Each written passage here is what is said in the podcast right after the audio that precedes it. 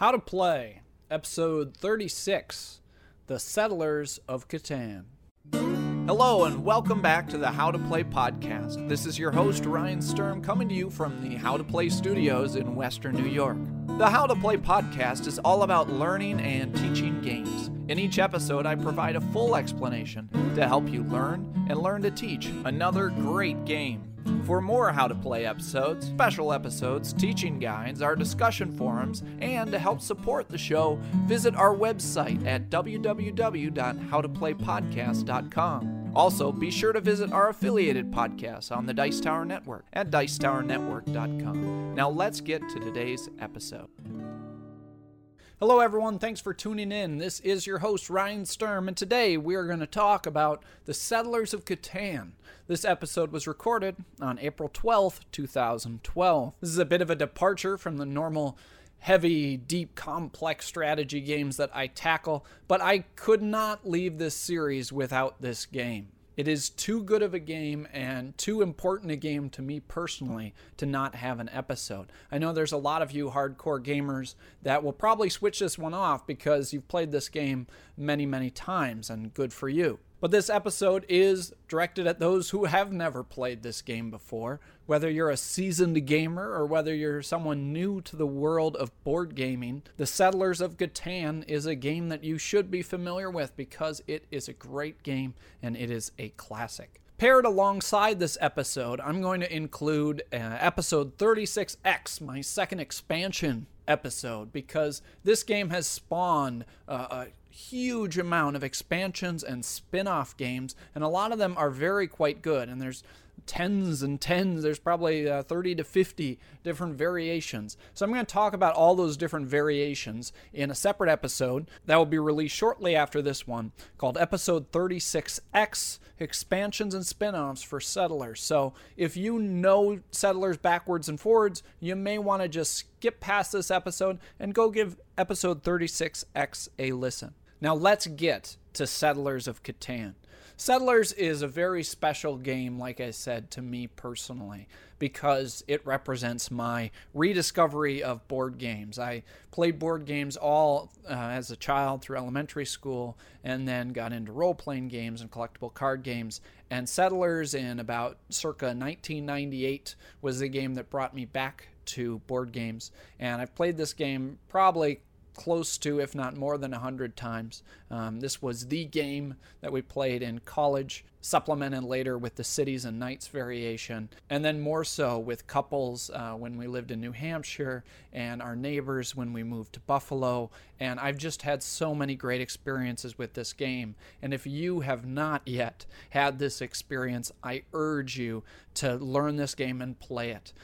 In Ludology episode 19, the topic was what makes a good multiplayer interactive game? What is different about that experience than a two player experience?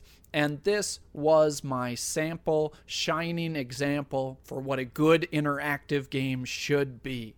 Uh, the turns are nice and quick. There's so much interaction with the amount of negotiation and diplomacy that goes on between the players. I think the real hallmark of this game is that the experience is completely diminished if you try playing this in an electronic format. This is a game you have to sit face to face with three of your best friends, and, and, you'll just have a great time because of the amount of interaction and, and interplay that goes on between the players, and that is created by such a simple, clean set of rules.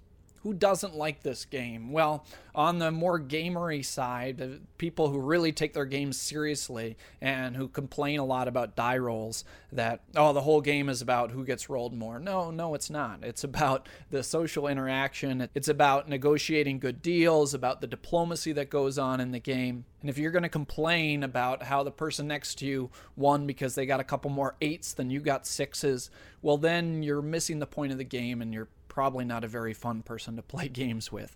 This game is more about that personal interaction, the diplomacy, and the negotiation that goes on in the game. It's probably less so of a strictly strategic experience. There are strategic choices to make, but it's more so about that interaction with your fellow players. On the other side of things, people who don't like that interaction, that are very introverted and, and don't really like to try to haggle deals or try to pit one player against the other, if that's something that you're not interested in, they may not like this. This is a game that you sort of have to invest a little bit. It's not going to play the game for you. We get into a complexity rating for this game. The game does not have very many rules, but I'm still going to call this game a blue square. And here's why because I've played this game a few times and it has crashed and burned with some non gamers.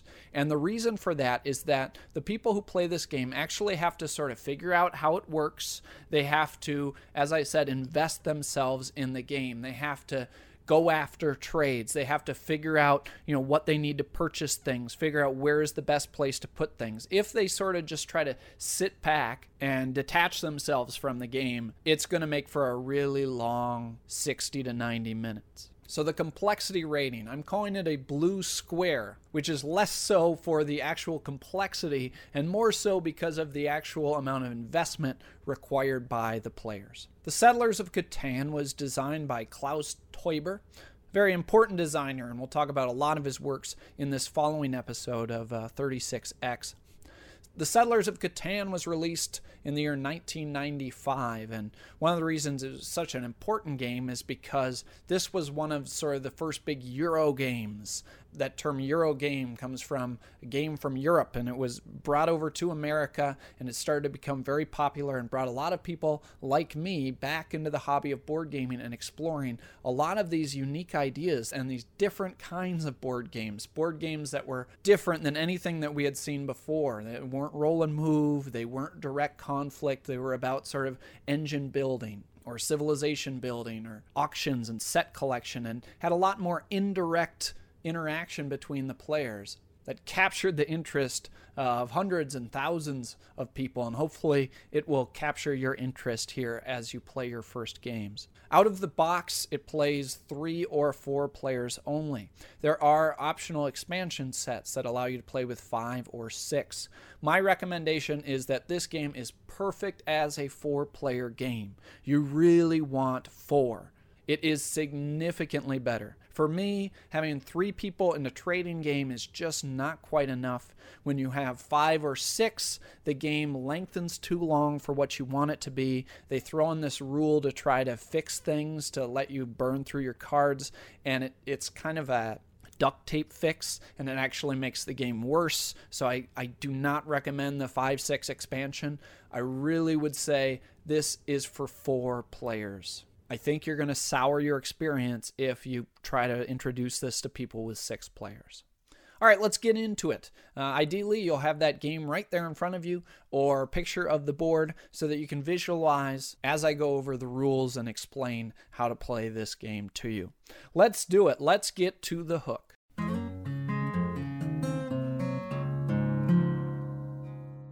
Part 1 The Hook What the game is about. Welcome to the Settlers of Catan. In this game, you and your fellow players are attempting to colonize the beautiful, fresh, new territory of Catan. The winner of the game will be the first person to obtain 10 victory points by collecting and trading these resource cards, and then using those resource cards to build settlements or cities. Constructing a new settlement on the board is worth one victory point. You can also convert those existing settlements and turn them into a city, and then they will be worth two victory points. So you'll be building these settlements and these cities, and the first player to reach the goal of 10 victory points will win the game.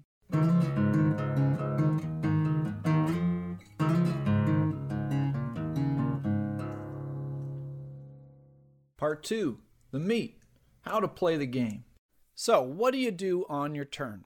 Well, a turn in this game is very simple. You'll have two six sided dice. On your turn, you'll roll those two dice, and the results of those dice will determine which resource cards that the players get. After you roll the dice, and players get resource cards, then the active player is allowed to initiate trades with any of the other players.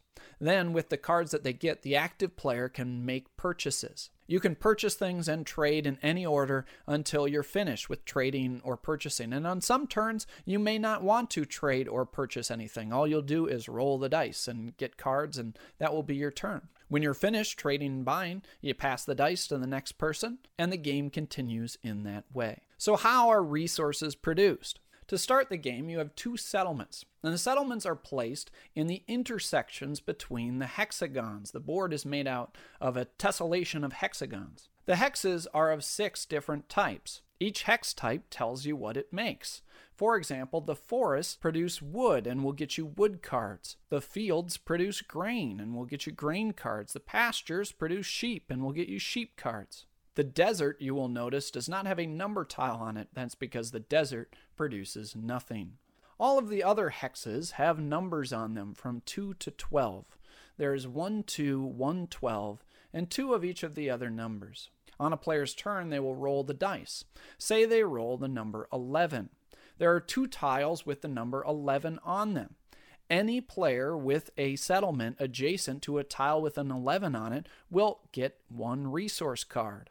For example, the white player may have a settlement adjacent to a forest with an 11 disc on it, and they would get a wood card. And the red player actually has two settlements adjacent to a field with an 11 disc on it, so they will get two grain cards. So when you roll the dice on your turn, you may not get any resources. Your opponents may actually get resources. So on each player's turn, it's your responsibility to, after the player rolls the die, to determine if you have produced any resources and take them from the bank. If you are a good mathematician, you know that some of the numbers are much more likely to be rolled on two dice. You'll notice the sixes and the eights are colored red, and that is because those are the most probable numbers to come up that produce resources. You'll also notice that the number circles have these little dots on them, and those are to help you easily see the probabilities. You'll notice the 2 and the 12 only have one dot on them. That's because there's only one way to roll a 2 or a 12, and they're very unlikely to be rolled. And the sixes and the eights have five dots on them. This is important because as you continue with the game, you'll want to build more settlements and you'll want to build on those numbers that have more dots. You'll want to build on the sixes or the eights. You may have noticed that there is no 7 anywhere on the board. 7 is the most likely number to occur. If a player rolls a 7, some special things happen. The first thing that happens is any players who have more than seven cards in their hand must discard half of the cards in their hand rounded down. So if I had nine cards in my hand and someone rolled a seven, I'd have to discard half rounded down, which is four. I would lose four cards. I'd choose which ones to get rid of. Then, whoever rolled the die gets to play the role of the robber and go steal a resource from another player. They'll pick up the robber token, which starts on the desert hex, and place it on a hex that's adjacent to one of the settlements to one of their opponents. I might put it on the, the forest that has a 4 on it, and the red player and the orange player both have settlements there. This does two things. First of all, I get to steal a random card from one of those opponents. So I'd look at orange and red and decide who I think's ahead or who I don't like and say, I want one of your cards. And they would randomly shuffle their cards up, and I would take one of them without looking at them. But the second thing it does is that the robber actually stands right on that number circle. And now, when a four is rolled, that forest no longer produces wood because the robber is stealing it to make a little snow fort or something. But that robber is going to stay there and prevent that hex from producing until another player rolls a seven and moves it to a different location. So when a seven's rolled, if any player has more than seven cards, they have to discard half of their cards. Then they get to move the robber and steal a card from an opponent that's adjacent to that hex. And then that robber is going to stop production on that hex. So usually it's a good idea to put that guy down on a six or an eight. So I mentioned you can trade with the other players. How are you allowed to do that? Well, when it's my turn, I can look at my hand and say I've got wood and I need some brick. I just announce that to the other players. I'm able to make deals. I could trade one wood for one brick, or I could be really stingy and say I want two brick for my wood. However, the two players agree to it. Once they've agreed, they can make that trade. Other players, knowing that it was my turn and it was in my trading phase, could say, Hey, Ryan, I have some ore. Do you want my ore? And they could approach me for trades, but they cannot trade with outside players other than me when it's my turn. You also are able to trade with the bank in this game, but you have to do it at a pretty high ratio. You can always trade four of the same resource type for one resource of your choice. So I could trade four wood to the bank, and the bank could give me one card of my choice four wood for one brick, for example. So normally this is a pretty steep price to pay, but if nobody will take my wood, it's a, it's an okay last resort. But they have to be the same. I can't do like two wood and two brick for whatever I want. That is called cheating. Don't forget about trading 4 to 1 with the bank. Now you'll notice some of these circles on the coasts. These are harbors and they allow you to improve your trade ratio with the bank. There's two different kinds of harbors. There's the generic harbors that have the question mark, and those allow just improve that rate from 4 to 1 to 3 to 1. Now instead of 4 to 1, I can trade 3 of any resource type for one other type. There are five specific harbors. For example, we have the Wood Harbor. If I had a settlement on one of those two semicircles that was next to the 2 to 1 wood harbor, what that means is now I can trade wood to the bank at 2 to 1. So if I'm getting a lot of wood, getting on the wood harbor would be a good thing because now I can cash in two wood and get one of whatever I want. A lot of times you have to trade two to one for players, and so now this gives you an option. You don't have to trade with those other players and get a pretty good deal with it. But you can only use that ability if you build a settlement on one of those edges of the board that indicates that special ability. So, how do you buy settlements? How do you buy anything? Let's look at the costs of the things you can buy and what they do. The most basic thing you can buy is another settlement. You want settlements for two reasons because they're going to give you another spot where you're going to be able to earn more resources. If you get another settlement in the middle of the board, that's going to give you three more numbers that you have the potential to get another resource card. And it's sort of like an engine. The more resources you get, then you're going to be able to build more houses and you'll get more resources and you'll speed up faster than your opponents. A settlement costs a wood, a brick, a grain, and a sheep. But here's the thing you cannot have a settlement next to another settlement. So, in order to be able to play more settlements, you're going to have to build at least one road. You start the game with two settlements, each with a road coming out of it, and everything you build after the beginning of the game has to come out from where you have starting pieces. So, you cannot build a settlement at the start of the game because if you put a settlement down right there, it'll be adjacent to one of your settlements, and that is illegal.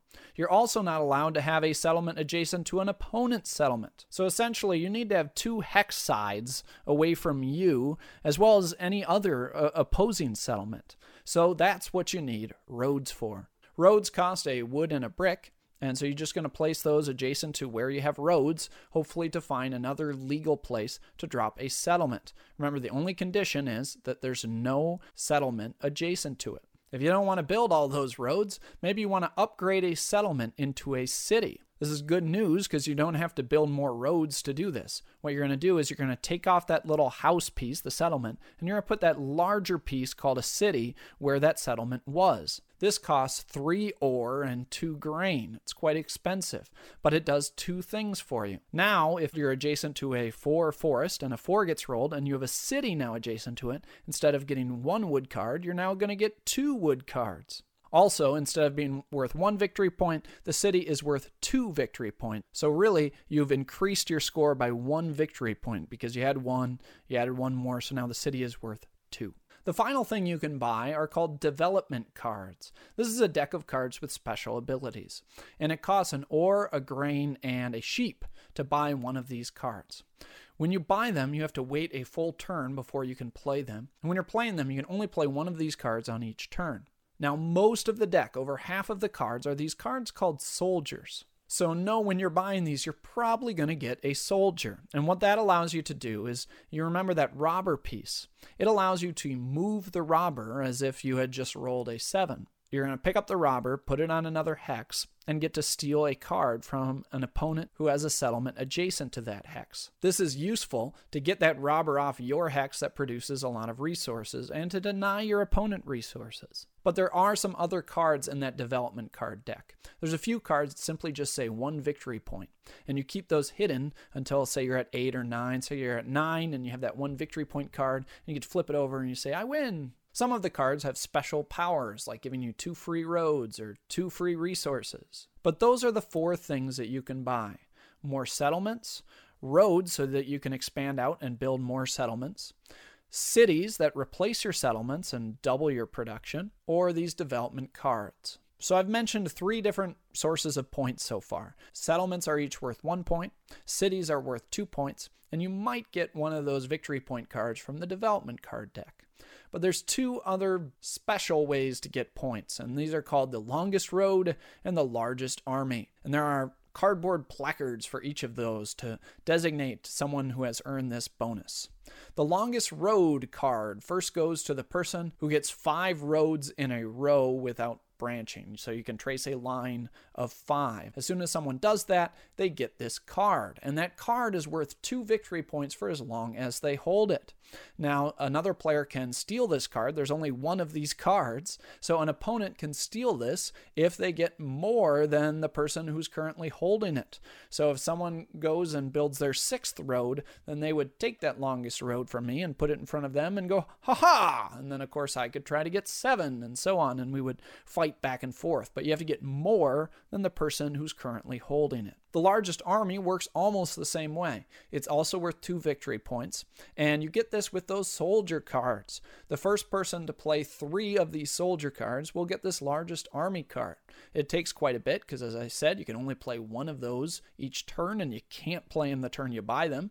But once someone does get three, they'll get this card. And if someone manages to get four soldier cards before the person who's holding the largest army card, then they could steal it from the person who's holding it. And that is pretty much all the rules of the game. To do a quick review, on your turn, you're going to roll the dice. For most numbers, say 11.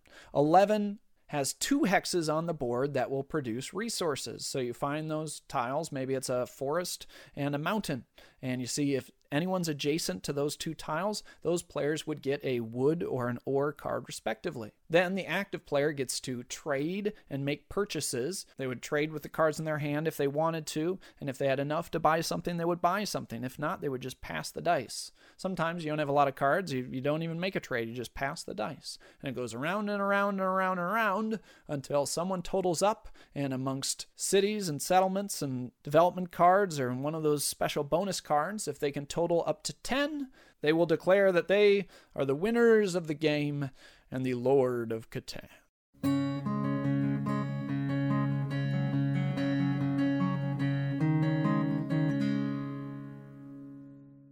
Part 3 The Hamster. How to win the game. So, how do you win this game? This is a very simple engine game. Your settlements and cities produce resources. So, if you are able to get more of those than your opponents, you will start generating more resources than your opponents, and then you'll be able to build more and get faster and be able to win while they are still twiddling their thumbs. So, the whole goal of the game is to increase that production as quickly as possible. So you want to build settlements or cities, whichever you can do faster, and you want to build them on numbers with higher probability. You don't want to build a settlement on the 2 and the 12 in the desert, or you don't want to build settlements way out on the coast that's only adjacent to one number. You want to be on two or three numbers with as many dots as possible where 11 dots is a fantastic spot and something like 7 or 8 dots would be a mediocre spot. Those development cards can seem tempting, but really you should only be buying those as a last resort. If you can do anything to get yourself closer to making another settlement or a city, you should do that before buying a card. And in most cases, when you're buying a card, you're getting rid of a ore and a grain that's going to deny you the ability to upgrade to a city. So it's usually a bad plan unless you have a bunch of cards you don't know what to do with, and you're stuck, nobody will trade with you, then maybe you're in card buying land. So the other key to being able to build those settlements and cities faster than anyone else is to get the cards that you need. And to get the cards that you need, you need to be an active negotiator. You should be involved in every player's turn. You should not be picking your belly button while the other players are playing. You should be trying to initiate trades with them. When it's another player's turn, say, What are you looking for? I got a lot of extra ore. Do you want my ore? I want this, and know what you need in order to build another city or a settlement. You have to stay involved negotiating on just about every turn that someone is looking to trade. This is not a game where you can get up and make brownies in the middle of other players' turns. Not only do you have to negotiate in trades, you also might have to involve a bit of diplomacy in a lot of the other aspects of the game. When someone hits that seven and you're figuring out who to put that robber on, think very carefully. Look at the situation, try to figure out who's generating the most amount of resources, who's the most ahead. When you're making trades and you have the choice to trade between two different people, look at your board situation, decide who's a little bit too far ahead, who can I afford to make a trade with when someone gets to sort of seven or eight land, then they're in danger of winning the game and taking the game away from you. So you need to maybe possibly boycott them and try to encourage other players to, to robber them or to stop trading with them as well. This is a part of that game. And if, if you don't want to play that type of game, then then maybe this isn't the game for you. You should really just just have fun with it. Get involved in the spirit of, you know, trying to convince people to to trade with you and not them and and encouraging people to put the robber on your wife or your your buddy or whatever. Get into it. I mean, that's that's a big part of the fun of this game. But that's it. That's all you have to do. Generate resources faster than the other players and talk your opponents into making good trades with you and keeping that robber away from you. And just repeat this phrase over and over again I am not winning. Because once your opponents are convinced that you are winning, things are not going to go well for you. So good luck in your quest for colonization in trying to become the Lord of Catan.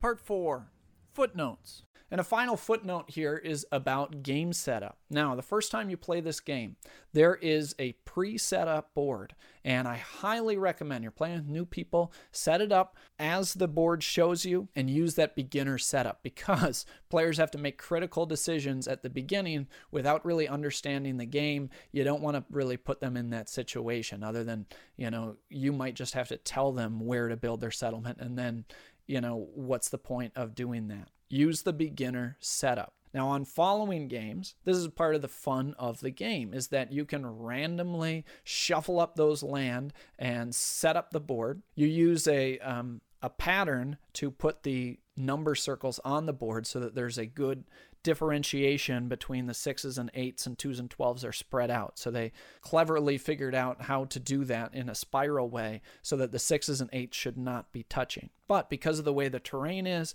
because of where the desert is, you'll have sort of a new experience every time. You start the game with a, a placement phase. And so you randomly determine a starting player, and that player is going to put down one of their houses and an adjacent road and then the second player, third player, and then the fourth player. The fourth player is going to get to play two, and then you'll go in reverse order so that the player who played the first house will also play the last house. Now, this placement is probably one of the most important decisions that you're going to make in the game, so don't mess it up. A couple considerations to point out to new players. First and foremost, the probability numbers. All right, look for those little pips. As I said, 11 or 12 pips is a fantastic spot. 8 or 9 pips is an okay spot. Um, you know, less than eight pips is not really ideal. So you want to be ideally in the interior, probably for both of your two placements, so that you have three hexes around it, unless you've got two really good coastal hexes and maybe you get a harbor. But most of the time, you want to play in the middle, so you get three hexes around it. The other things that are important when you lay your two settlements, there are five different kinds of resources. You probably want to be adjacent to at least three different types, probably four. And the other thing that is a little bit subtle that some people don't pick up on is if you pick all the same numbers, that can be sort of a scary deal. Say one of my settlements is on 5, 9, and 10, and the other one is on 2, 9, and 10. Now I really only have four numbers. I have two, five, nine, and 10. So actually being on different numbers. If you can have six different numbers, none of which are two or 12, you're, you're closer to that middle, uh, you're going to be probably happier with it. Whereas if nine and 10 could come out a whole lot and you'll get a ton of resources, but it's more likely that they won't, it's sort of that high risk, high reward. Whereas if you stay somewhere in the middle, then you're more likely to at least get something that you can trade with and advance in the game. So that's my advice for initial placement. A lot of pips is good, a variety of resources, and you may want to stay clear of having the same numbers. That will do it for this explanation of the Settlers of Catan. I hope you enjoy this game at least a hundredth as much as I've enjoyed playing it over the last 15 years or so. If I think about games in my life that have given me just the most sheer enjoyment, this would definitely be in the top five. If you've never played this, you're in for a great experience. This is just the beginning of learning a system. And once you've learned this, you can just learn all the different scenarios and, and spin off games that have come off of that, many of which are, are quite excellent. And so that's what I'm going to talk about in the upcoming episode, episode 36X. I'm going to get into the expansions, talk about which ones you should check out, which ones you should avoid, and how to deepen your love of the, the world of Catan because it, it's really a phenomenal series of games. So that's going to do it for episode 36. Thank you so much for listening. This has been Ryan Sturm of the How to Play podcast. That wraps up this episode of How to Play, but be sure to visit us on our website, www.howtoplaypodcast.com, for all the How to Play resources, to discuss the show, to contact me, or to show your appreciation for the show with a PayPal donation. I count on your support to help keep How to Play growing. If you use and love the How to Play podcast, I need your help. Show your appreciation by making a donation, spread the word about the show, and just let me know what you think about the show there at the Guild. Thanks again to you, the How to Play listeners around the world. And until next time, I hope you will learn, teach, and play great games. The How to Play podcast is part of the Dice Tower Network, the premier board gaming media network, featuring Ludology and the flagship podcast, The Dice Tower. Find out more at Dicetowernetwork.com.